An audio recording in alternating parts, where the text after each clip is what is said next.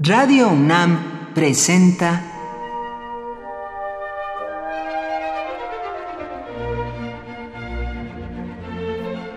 Cuaderno de los Espíritus y de las Pinturas por Otto Cázares.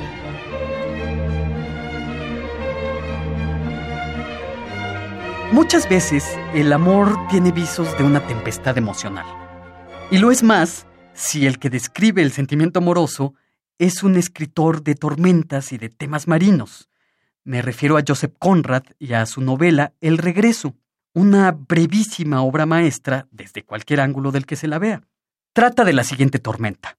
Un individuo inglés, de una respetabilidad burguesa, que se precia de su autocontención, de su autodisciplina, llega una tarde a casa y se da cuenta de que en el tocador de su habitación hay una carta.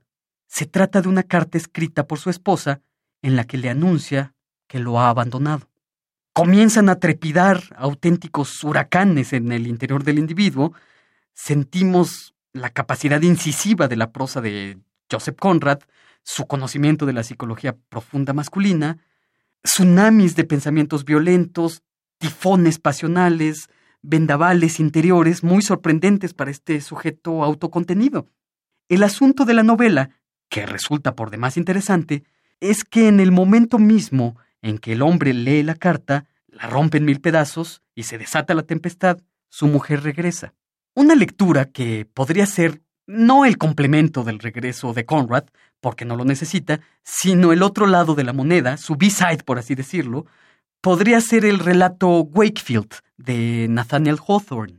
Wakefield trata de una verdadera curiosidad humana, mientras que en el regreso de Conrad, la tormenta desatada por el abandono es, apenas nacida, mitigada por el regreso de la esposa, aquí no. Wakefield, una cierta mañana, decide abandonar a la esposa no por otra mujer, sino por la aventura de mudarse a la calle de enfrente y permanecer ahí sin ser visto durante 20 años.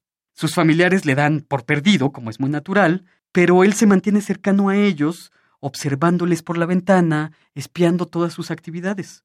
Una buena noche, regresa como si nada a su casa con una gran sonrisa ornándole el rostro. Un amigo mío, José Luis Sánchez Rull, me recomendó releer este texto de Hawthorne, Wakefield, un texto que ambos admiramos, inmediatamente después de leer El regreso de Joseph Conrad. El mañana está tan lejos como el ayer. A veces pueden pasar siglos entre dos amaneceres, dice Joseph Conrad en su novela El regreso. Mi amigo tiene razón. Los relatos El regreso y Wakefield pueden leerse uno después del otro, y esos siglos que a veces pasan entre dos amaneceres serán breves. Por hoy, Otto Cázares cierra el cuaderno de los espíritus y de las pinturas.